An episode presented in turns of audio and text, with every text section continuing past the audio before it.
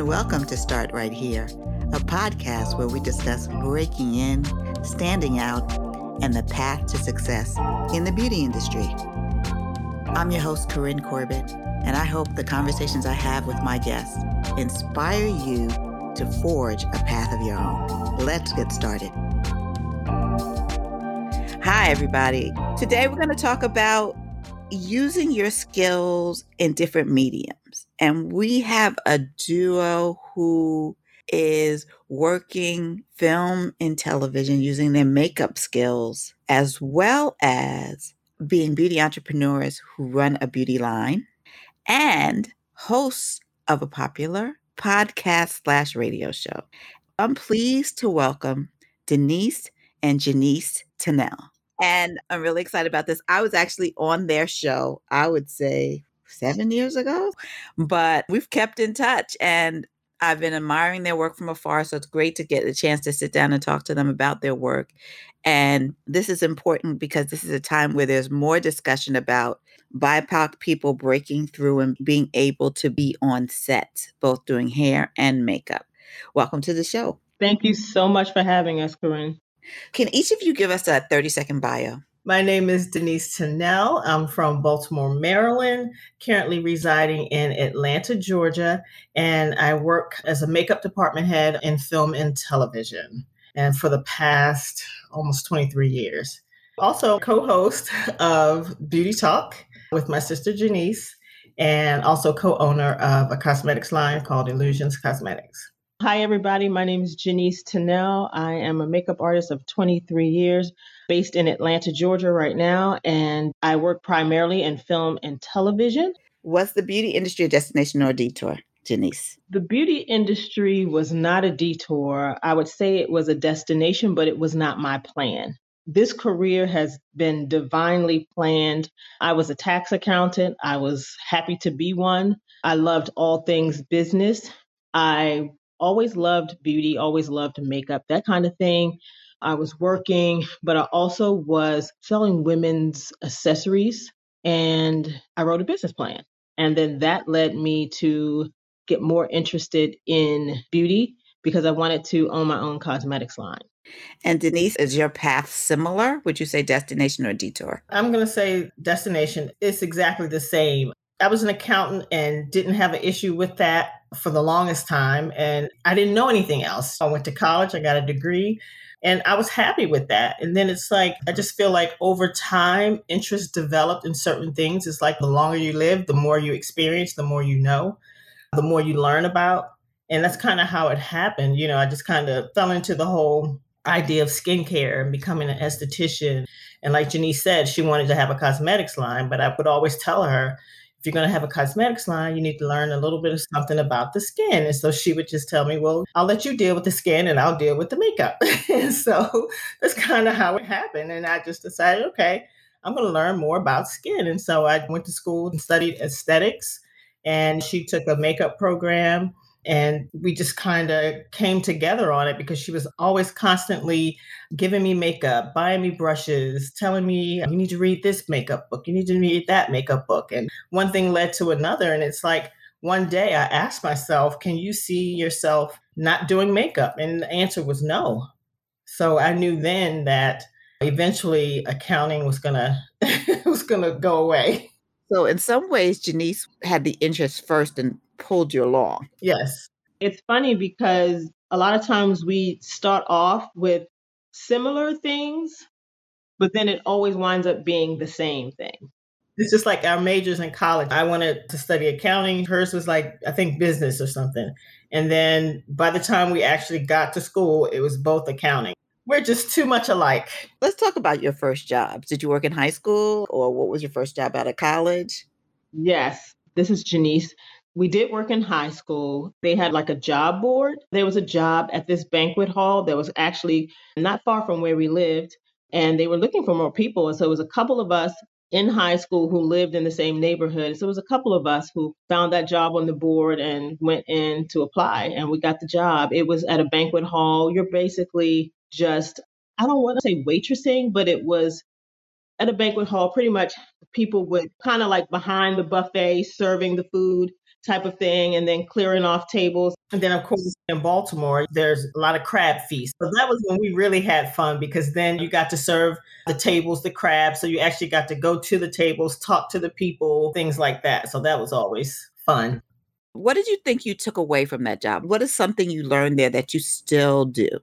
Oh, customer service. It's like how you speak to people, how you treat people, and you see that reciprocated, how you respond to people. If someone's upset about something, you learn not to get upset, to stay calm, deal with the situation. And then when people see that that's how you're dealing with the situation, then sometimes that brings them down, that calms them down. And therefore, you can actually communicate with one another. I think that's one of the biggest things we've learned from that. And also just learning how to serve. And I'm not speaking about food, but just learning how to serve others and to meet their needs. And it was just something that our managers always got great feedback about us and how we interacted with the client. So I think it's just also about just learning how to serve. You both already talked about working as an accountant and tax accountant. What skill did you take away from that? One thing for me was mainly how to account for everything, pretty much. Like to this day, I still kind of use some basic accounting skills just with everything I do. Like even though I don't do my own taxes anymore, because at one point I did for a long time, my record keeping skills are still there. Where some people, they like to scan their receipts, or they may just use their credit card statements or something. Me, I'm so old school. I still save my receipts. I still like to see every little thing. I save receipts as if, oh my God, if this receipt is thrown in the trash, what's my backup? So I don't just depend on bank statements and credit card statements and things like that. I still like to account for every little thing to make sure I have backup for everything. Just my record keeping skills, I think, is one thing that I've maintained. I think I take my tax accountant slash accountant skills with me everywhere I go, every job that I have. I'm always focused on the business aspect of everything. I don't care if it's an artsy type of job. I'm always the one thinking about the business side of all things. Like she said, the record keeping, the bookkeeping. I just always found that to be very important. And I think I take it everywhere that I go. And I would say part of why that's so important is because even in our careers now as makeup artists on film and television, being a department head, there are a lot of things that you have to do besides makeup, besides designing the look, things like that. There's an administrative side to the position. And part of it is dealing with petty cash and different purchases and stuff. And if you're using a company credit card and you don't have receipts to back up those purchases, guess what? You have to pay for that out of your pocket. So that's why I'm always gotta have receipts for everything. So even though it's like people think, oh, the paper, the paper, but that's what studios are requiring. They want to see the paper receipts. They don't want to see a statement. They want to see the paper receipts to all of that stuff. And I think that's why I'm so good about keeping all of that kind of thing. Yeah, I think these are really valid points. And it just goes to show that even if you're in a creative job, you cannot forget about the business part of it. That's right. You can never just like say, oh, I'm not a numbers person. I'm like math. Because at the bottom line, if you're creative, you still have to pay your taxes. You need to know where the money's coming from and where it's going. What do you remember about your first makeup jobs? One of my first makeup jobs was I did a wedding for a woman that I went to church with. And I just did her makeup. I didn't do anybody else's makeup. It was a very small wedding. But the one thing that I remembered about it was I got paid fifty dollars to do her makeup. And I remembered when she asked how much, I remembered charging her the fifty dollars as if that was a big deal. But soon thereafter that, you know, after going through the whole experience, she was lovely. That was no problem. But the one thing about brides, it doesn't matter how lovely they are. They want what they want. And when you're done, it's always something else. So I'm like, okay, my time is worth a little bit more than fifty dollars. Janice, when you first started doing makeup, what did you find most challenging in your first jobs? I guess one of the challenges probably would be, and basically her response is kind of an example, is learning what to charge. Like my very first job, I don't remember what it was, but I do remember I saved the check stub. I remember saving it. I don't remember what the amount was, but I do remember shortly after that, my second job, it was a job where I was working with Reggie Wells, and he called and said, hey, can you come to Chicago to work with me with this big model search thing that he would always do every year? And he told me what it was paying. So I didn't have to say, hey, this is my rate, which was good because at that time it was very early in my career, and I always found it challenging to know what to charge. Like in my sister's situation, she learned the hard way with the wedding, but it was always a challenge, especially if you've never done it before. If you didn't know a lot of people, there were makeup artists out there, but it wasn't as many makeup artists as there is today. But you didn't always know who to ask. And then there would be some makeup artists out there that you did know, but maybe they've never done a wedding, or maybe they've never done whatever this job is that you're doing. So that was always a challenge, knowing what to charge. I think that's good advice to makeup artists out there now when they're just starting out, regardless of what they're touching, what they're doing, just start whatever price. Like I said, if you do something for fifty dollars and at the end of the day, you're like, oh my God, I'm worn out. I feel like I just gave everything away. It's okay. It's the first one. Nobody's saying you have to get paid one thousand dollars. You just have to get paid. And if it's fifty dollars, fifty dollars, but just start somewhere because you will never know what you're worth if you go out there not charging anything. So if you charge fifty dollars and you realize, okay, I'm worth more than that, then charge more than that the next time. Just go from there, but you have to start somewhere. That's an important point. So did you do print and advertising as well? This is Janice. When I started, I didn't know where in makeup I wanted to be. I just knew that this is something new and I'm going to move forward. I was feeling the call, I guess, and I was just trying to do everything. So I started off by testing with photographers. I did commercials. I did weddings. I freelanced at the department stores.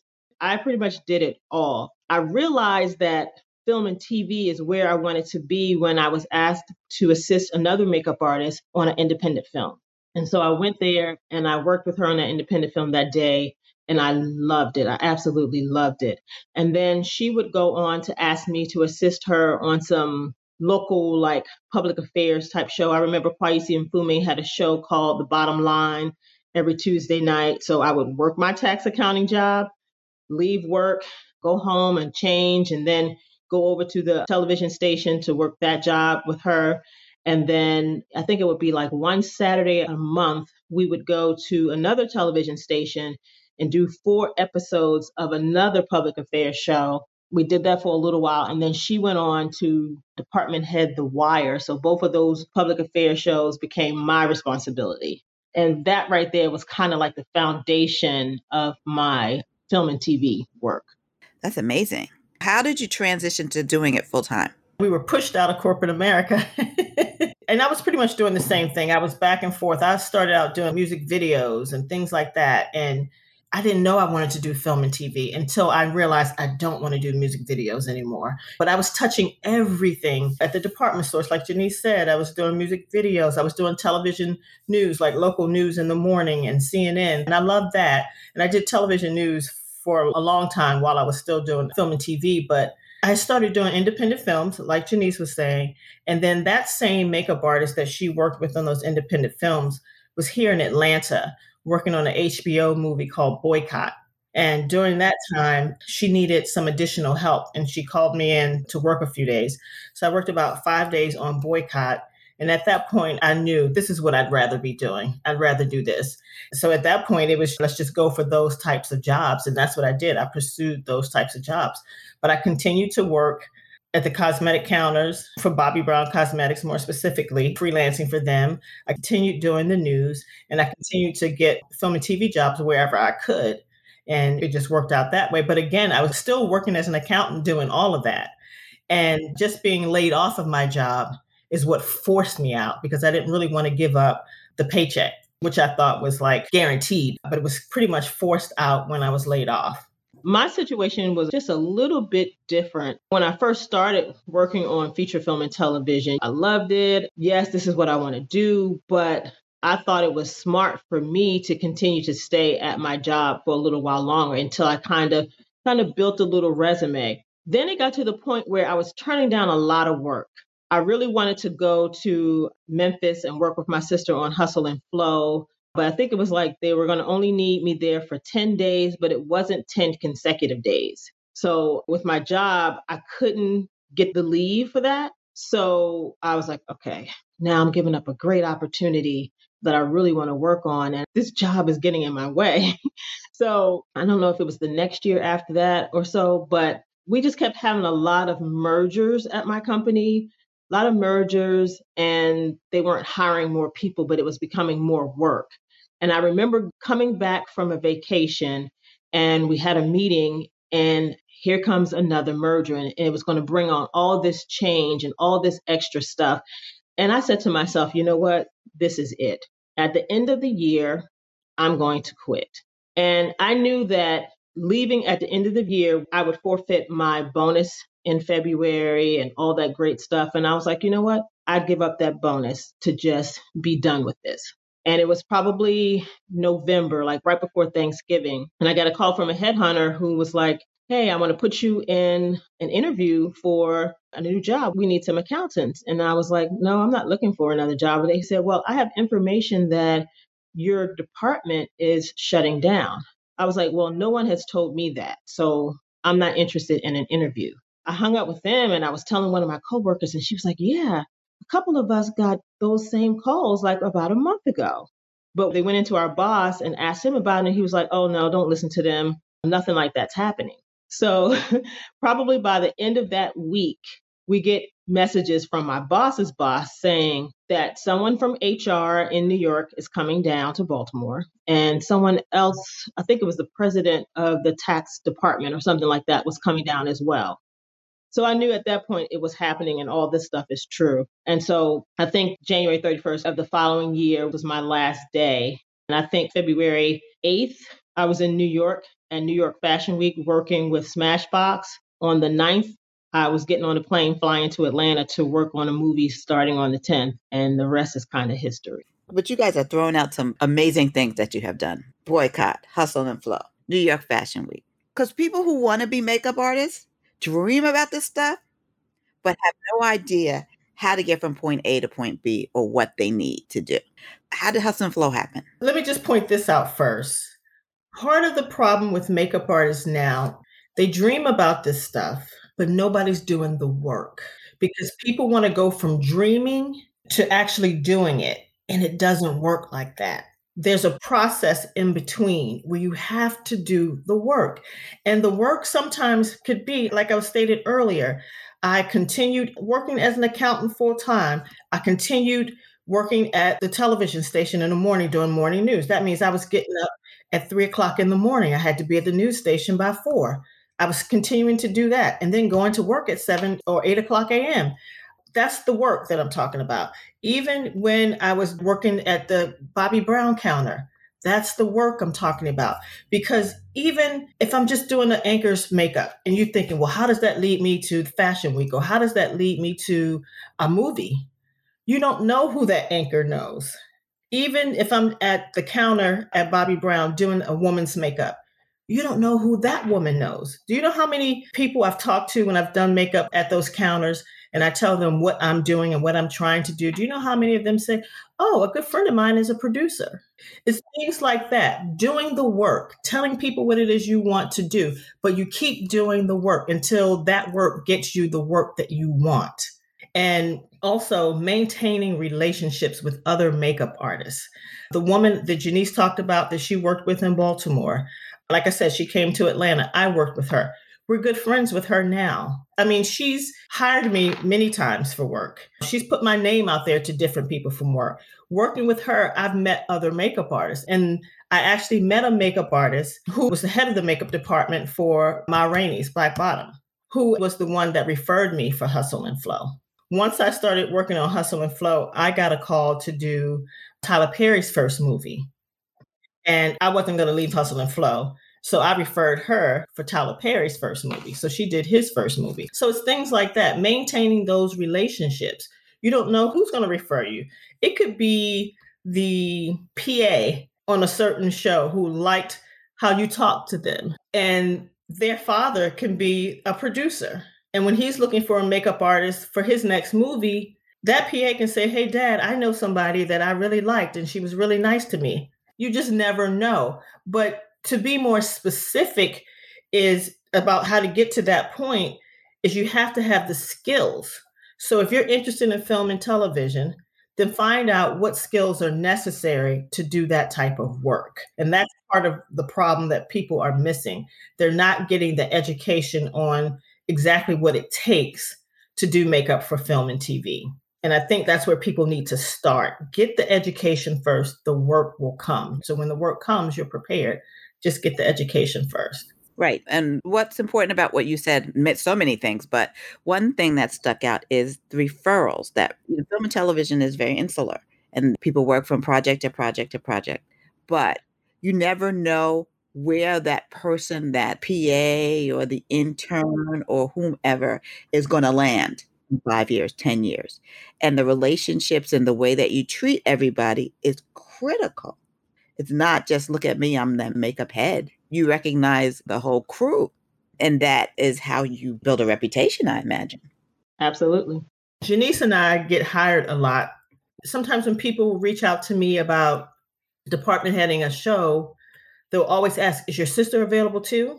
Are you going to hire your sister as well? Because they know how we show up. They know we're respectful. They know that there's no drama in the makeup trailer. They know there's no drama between the makeup department and the hair department. You know, all these things that can happen that have happened over time with different people, they know that's not happening with us. They know when the actors come, we know how to get the actors to do what they need to do when they're in that hair and makeup trailer. So sometimes you get hired for those reasons as well, not just for your skill. That's amazing. How do you get good at special effects makeup? Practice. I think for all makeup artists, they should know basic special effects, learning how to do cuts and scars and scratches, you know, some basic effects that you can use, especially like learning how to do a good black eye. If you fell and fell on your knee, learning just how to do bruising, like learning the stages of a bruise. You know, this may sound crazy, it may sound funny, but sometimes when you tell people to do a black eye, they literally have a black eye, and that's not a black eye. You have to understand the stages of a bruise. So if someone gets hit in the eye, the eye's not going to be dark purple starting out. It may be a little red. And so what does that red look like on certain skin tones? So just understanding that, the stages of the bruise and how it appears on different skin tones. But just those basics, bruising, scratches, scars, learning how to do that type of thing. But we also have to understand that effects is a specialty also. Like what she's describing is basic stuff, which all makeup artists, especially if you're working in film and T V, need to know. But the specialty part, that is really done by people who specialize in that and that alone. And that's interesting. And that's a good to note. If you're interested in makeup, for example, you know, those who are listening, you got to know what the jobs are. But let's talk about being a makeup department head. How do you become one? You alluded to some of the things that you have to be both right brain, left brain, but walk me through what a makeup department head does for a production, for example. As far as how to get there, again, I think it's just as simple as doing the work. Again, you have people who like get into the hair and makeup union, but yet as soon as they get in today, they want to be the department head tomorrow. And that's just not it. It's just not the way to go. And it happens and it's happening. I think a great department head is someone who can say that they've experienced being in the background. They know what it's like to be in the background. And I think that's great for a department head to understand and to have been there before. Someone who's really touched all areas of a department, to me, I think makes a great department head. Being a department head on a show, like I said, there's an administrative part to all of that as far as your paperwork, as far as maintaining the budgets given to the department head, as far as your ordering supplies and ordering like other things that may be needed. If you see within the script that somebody needs like a bullet hole or somebody needs a tattoo that says a certain thing, it's being able to read that script and being able to break that script down and being able to supply what's needed for that show. So if it means you want to buy some pieces for that bullet hole, especially if it's something that's going to work more than one day, sometimes you can do things just out of your kit, which is fine. But if you know you have to repeat that on a different day, sometimes it's good to just have a prosthetic piece so that continuity remains the same. So you may have to like order pieces and things like that. So it's just someone who can read the script, break it down, and be able to pull from that script and pull what's needed for the job to get the job done. Being a good department head also requires you to be able to interact with producers, the director. If it's a television show, the directors, because, you know, we have quite a few different directors, being able to communicate well with the A D department and just other department heads. And sometimes I feel like the best department heads are people who are experienced, people who have been in the business for a while, because they know ways of getting what they want and giving producers and directors what they want as well. And sometimes that's not an easy thing to do when you're not experienced and you don't know your way around those scenarios. But I do believe just training yourself and just preparing yourself makes you a great department head. The department head will be responsible for the looks of the actors, especially if it's a television show. Sometimes that first director will have a lot to say about those characters and how they should look. And so it's, it's working with that director on creating those looks, taking his ideas and then your own ideas and making sure that he's happy with what you come up with. So it's just working alongside also the costume designer, working with the hair department head, coming up with those looks and creating those looks. The makeup department head is also responsible for pretty much assigning certain tasks to their crew. The department head may say, well, you know, instead of me doing petty cash, then I'll have my key do the petty cash. Like I'll make the purchases and the key can reconcile all that. You know, they're responsible for continuity and assigning someone to do continuity and determining how best to do that. There's so many ways to do that now with different things like sync on set and just there are different ways of being able to keep up with continuity. And so just kind of deciding what's best for the department and how they want to do that. Also, a good department head is someone who's a good listener, someone who can, as they say, read the room. When you see actors on the trailer and they're getting their makeup done, and sometimes somebody doesn't really look like they're particularly happy with what's happening to them, you know, a good department head will be able to maybe pull that actor to the side, maybe when they see them on set, or somehow get their attention and just kind of find out what they're going through, what's wrong, you know, if they need something to be changed, and just being able to do it in a way where it's professional. You're not necessarily hurting somebody's feelings, but just being able to kind of assess those types of situations as well. I think a good department head is also a great leader and someone who works well with people, know how to lead other people, and just know how to get people together to work together. And I can just say that for my sister and I, how we got to the department head role is, she kind of mentioned it earlier, is like we've experienced all other areas of the department. And we kind of did it in order. Most of the time you start off, you're working with the background actors. You hear people refer to it as a day player. And then it just led us to the other positions from here and there. And even after working as department heads, we still work as day players or working in the background, working as a third or working as a key. We still will work any position even after being department head. Right. So you're not caught up with the title. No, not at all.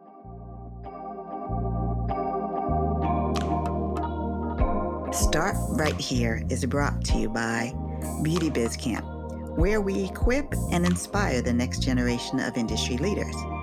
Head over to our website, beauty biz camp dot com, for more information and sign up for our mailing list so you can stay in the know about our upcoming programming. There's a lot of talk about diversity, being more diverse in film and television, especially when it comes to hair and makeup and costume. Are there hurdles to getting into the union? I think it depends on which union you're trying to get into. I know for Local seven ninety-eight, which is the union that we're in, which is East Coast, I've heard people say, you know, I've had all my days or whatever, but they still didn't let me in. I'm not really certain as to why that is.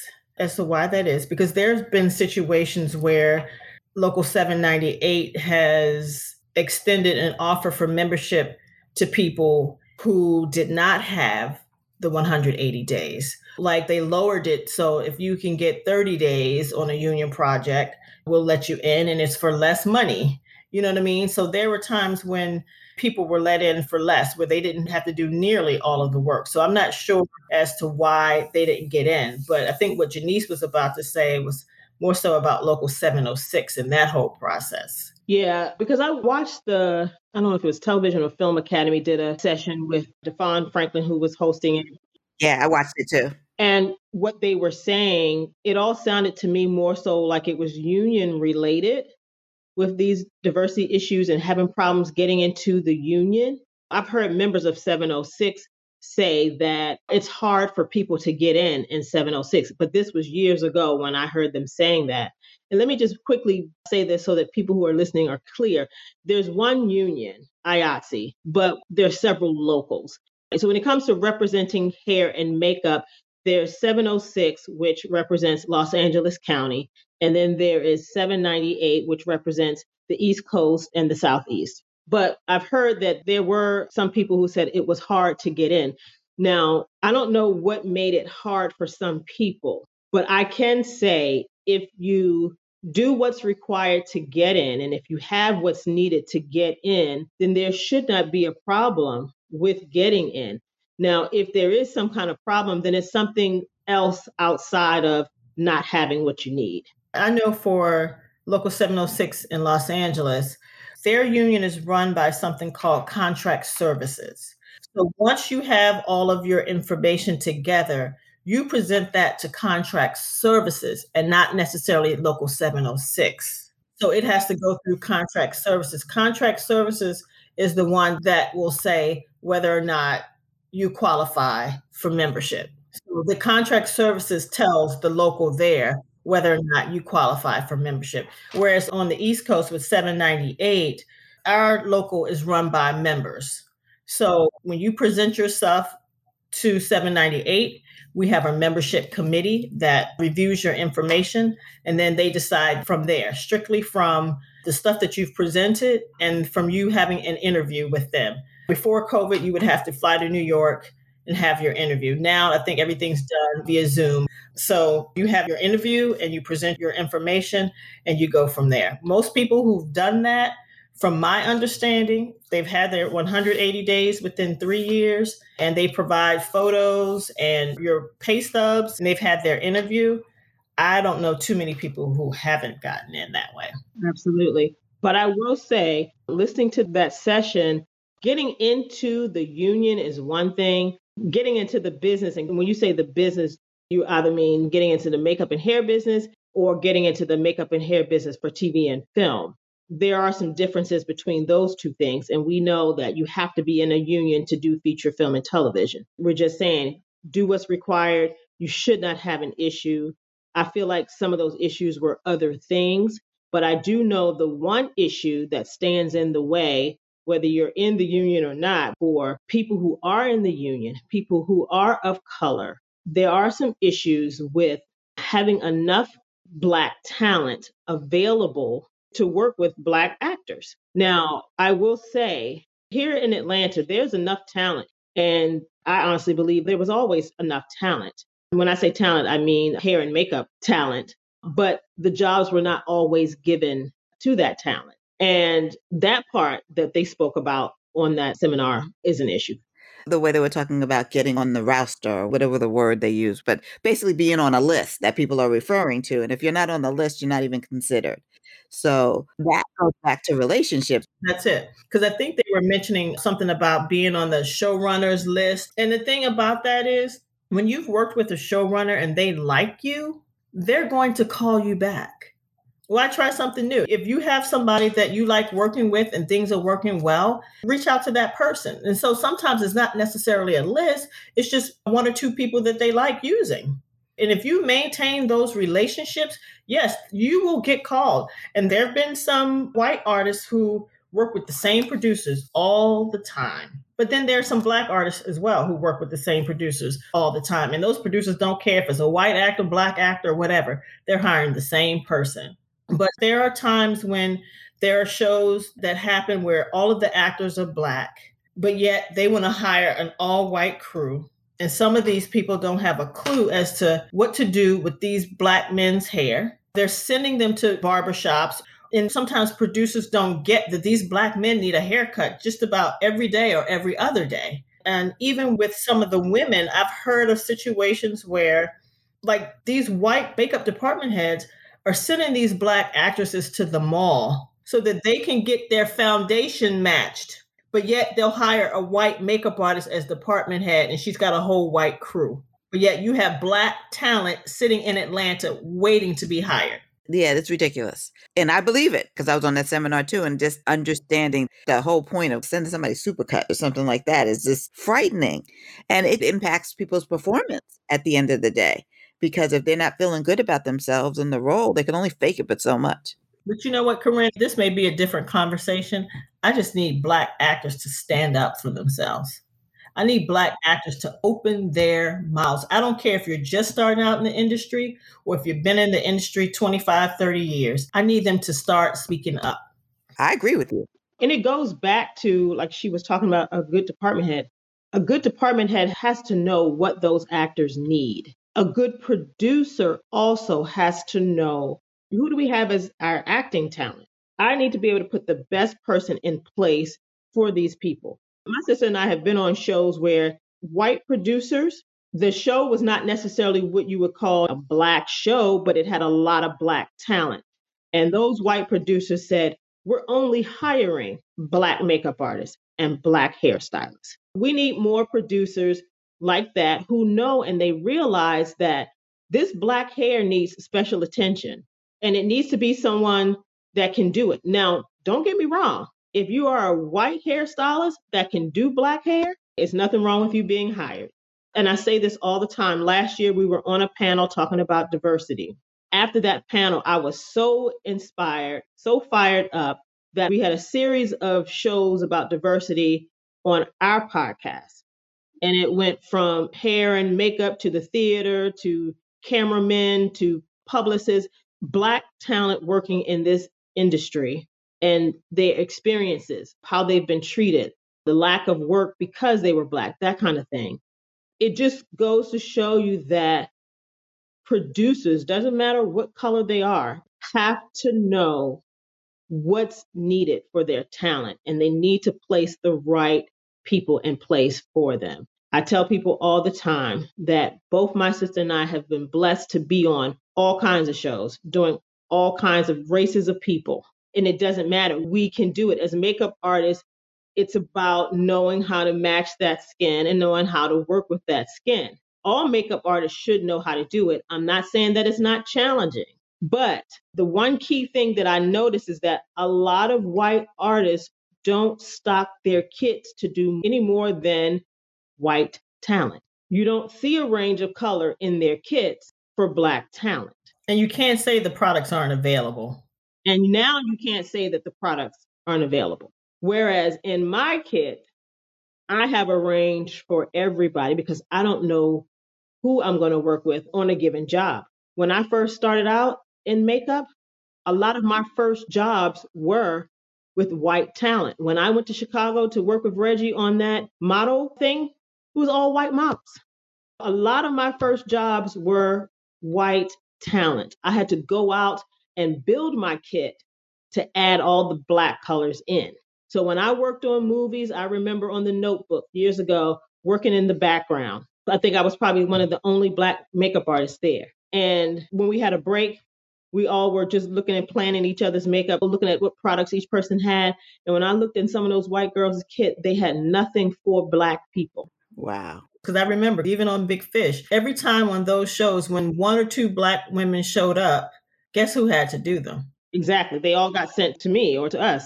And that's what happens. And I think that's still true today. I remember working on Step Up Two in Baltimore, the movie, and the white department had three women coming in to be at this party. And I was working in the background. I'm headed to set. She comes running down the street trying to find me. She did one of the girls. Now she's all up in the air because she needs me to go back to the trailer and fix the girl that she did. And so I go back, the girl had all of this discoloration and all this stuff going on. Her shade didn't go beyond Halle Berry. And she put it on this brown skinned girl and stuff just didn't look right. So I had to go in and fix that. And while I was there, the next girl came in and I had to do the next girl. So they get the jobs, sometimes can't do the work, and then we get called to fix it. This is such a loaded topic. Yeah, it's very loaded. And you know what? It's been happening forever. Honestly, still happening today. I will say, because of all this diversity talk, a lot of Black makeup artists have been called into jobs to do the Black people. Only the Black people. For the most part, only the Black people. That's still happening. I do think that some white department heads feel like they are helping by calling the Black people in to do the Black talent. Okay. But like we spoke on several panels before, we want our resumes to speak for themselves. We don't want you to know that we're Black. Just look at my resume. Look at the work that I've done. Hire me because you like that. Right. And I think that all of this is just so critically important. I mean, yes, it is great to have Black talent hired for the Black actors, but be clear that you're not doing us a favor. That's not inclusion. No. That's a Band-Aid. There's a difference. And so as we look at what's happened in the last year, there have been like some baby steps here and there, but there's also been a lot of performative talk. All it does is indicate that you got to keep your foot on the gas. It's not like, oh, we can ease up. It's gotten so much better. No, this is an ongoing thing that needs attention and needs voices. As you said, the actors and actresses have to speak up. And all of us have to use our voices to make sure that this shifts. Because for me, and I'm just a viewer, I watch a T V, movie, any kind of performance. And if somebody's hair or makeup is wrong, I'm just lost. All I can do is stare at it the whole time. I don't want to hear the dialogue. I'm like, what is going on? It's very distracting. Yeah, it really is. I want to shift the conversation a little bit. Let's talk about your makeup line. What made you start Illusions? Well, one of the things that inspired me, I'll start with that. Years ago, we used to go to the hair salon and I saw this Black woman come in and she was selling cosmetics to the hair salon owner. And I was like, wow, you know, I've always loved makeup and always interested in that kind of thing. And I thought it was so nice or great to see this Black woman come in selling her own cosmetics. I thought that was such a great thing. When my sister and I were selling women's accessories, I wrote a business plan. I wanted to open an accessories boutique and I wanted to have my own cosmetics line. Little did I know that years later, I would meet this same woman at my church. She was a member of my church and we became really close. She herself owned a clothing boutique. And I remember going there one day to talk to her. And I sat down and spoke to her about just her business in general and how she got started. And actually, she was the one who told me about, because at, at that time in the state of Maryland, you had to have a license to do makeup. And I didn't even know that. So she was the one who told me about that. And at first I kept pushing it off. And I was like, you know what? I really just want to do this business plan for my boutique. I really don't want to go get a makeup license. But then I decided, well, you know what? Let me go ahead and do the right thing. And so when I went to school, that's when I started really getting interested in the makeup side as a career. But going back to the brand, I kept researching and researching and just kind of doing my homework. And that's pretty much what inspired me to do the line, the love for it, and then seeing that, oh, it's possible. This is something that I could do. And that's kind of how it started. But also as makeup artists, you know, at this time we're working, of course, but then also doing film and T V. And at the time doing film and T V, we wanted to see more options for women of color.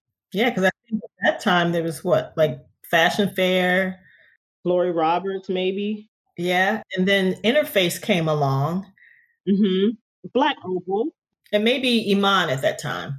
Yeah. So we wanted to just be another option, not saying, oh, we're the best product out or anything like that. We just wanted to have more options. And that's pretty much how I got started. It's been out for like fourteen years or so. What have you learned about having a makeup line? And then talk to me a little bit about adding new products and manufacturing, because those are new skills too that you have to learn. Okay. So for us, I think part of what we've learned, one, is it takes patience. Growth doesn't happen overnight. It takes getting in there, doing the work, learning what's needed and what's not, learning who your target market is, in serving that target market. When we first started with the line, things were done a lot differently. You could actually send out things in the mail. Email and all that was fairly new. So you could email like newsletters and things like that.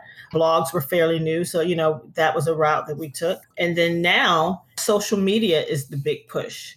So it's like learning how to pivot and to change with the times and learning how to adjust and how to work the business now in this new age. And as far as adding new products and things, we like to follow the trend because we know people will buy trend. But for us also being makeup artists, we also like to have products that we like to use as well.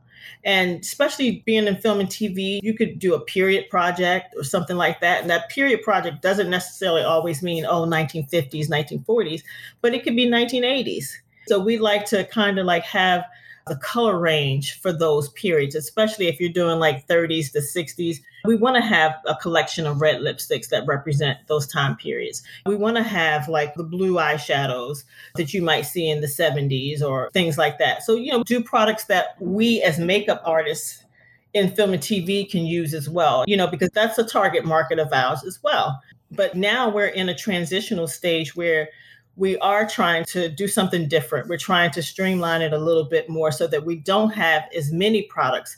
You know, there were times when we had like for one particular S K U, like the liquid lipsticks, we may have had over thirteen different shades.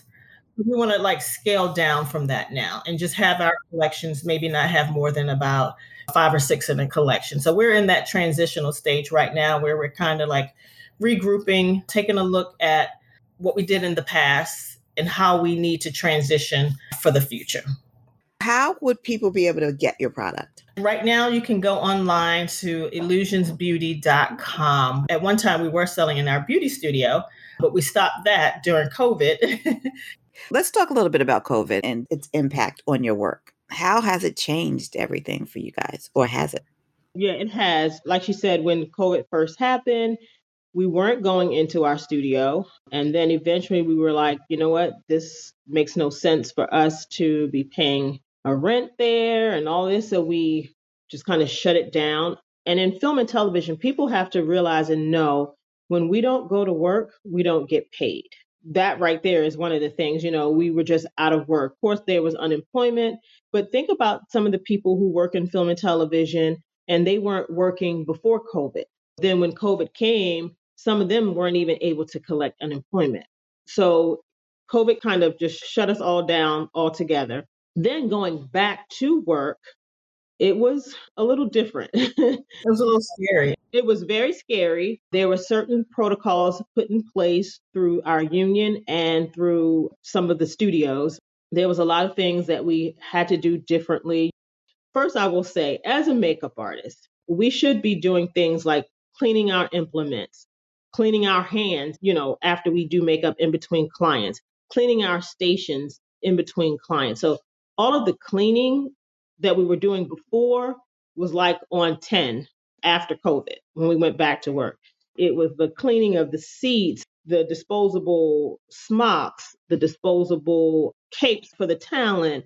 It was the mask, the shields. Like every time you're in an actor's face, you had to have a shield on as well. So when you're doing their makeup in the trailer, and then when you go to set, you have to touch them up. You have to have that shield on. If you're just sitting around, you could take the shield off. But if you're in the actor's face, the shield had to be on. It was just so many things. To be honest with you, by the time you got home, you were drained, not just from the long fourteen-hour day, but just from all of the things that you had to do because of COVID. And then having a K N ninety-five mask on for like fourteen hours a day. And the only time you took it off was at lunch.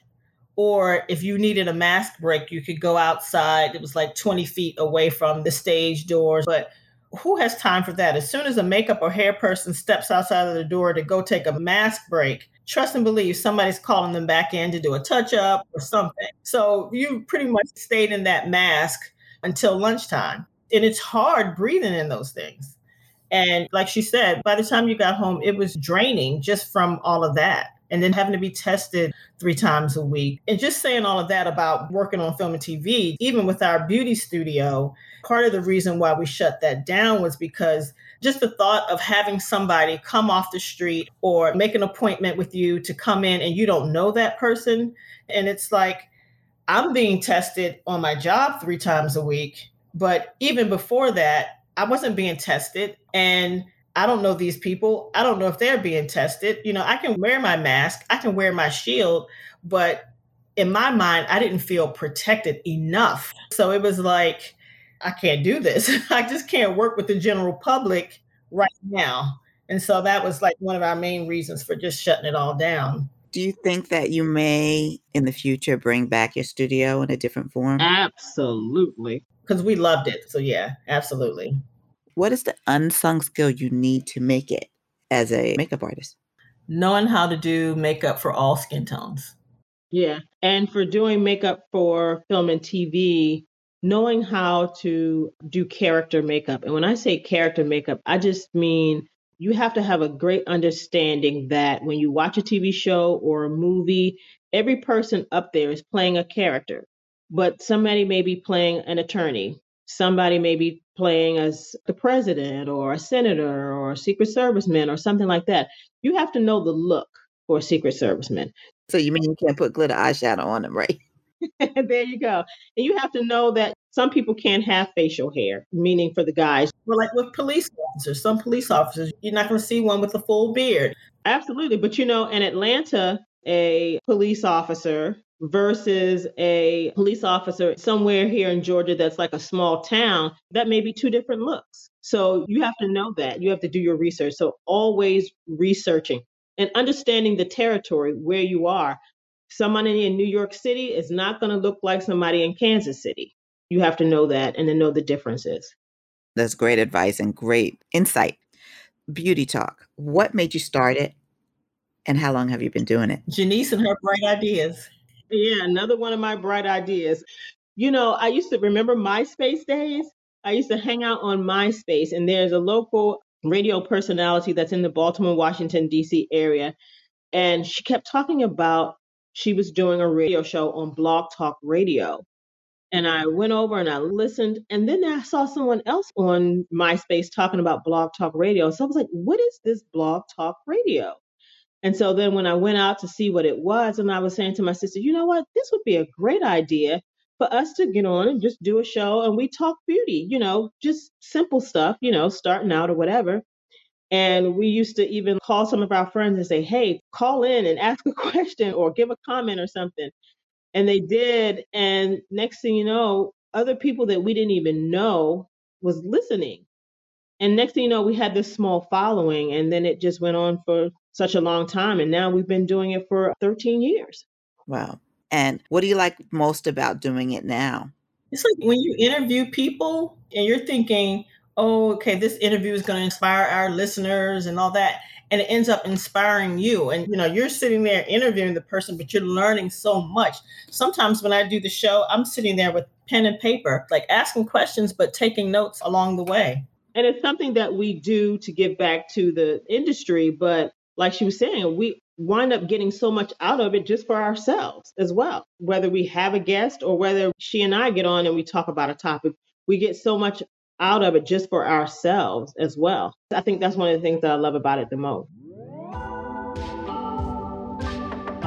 Now let's move on to our fast track questions. What was the first beauty product each of you purchased? Do you remember? Clear lip gloss. Clear lip gloss. Both of you. Strawberry flavored. This is probably sixth or seventh grade. Wow. That's all we could wear. What was the last beauty product you tried? Glue liner. Yes. Like those liner pens. It's like black. You put it on like it's eyeliner, and then you just stick your lash on it and you're done. And actually, I'm wearing it now. Okay. It's so simple and easy. I probably still can't do it, though. Me and lashes, we just don't get along.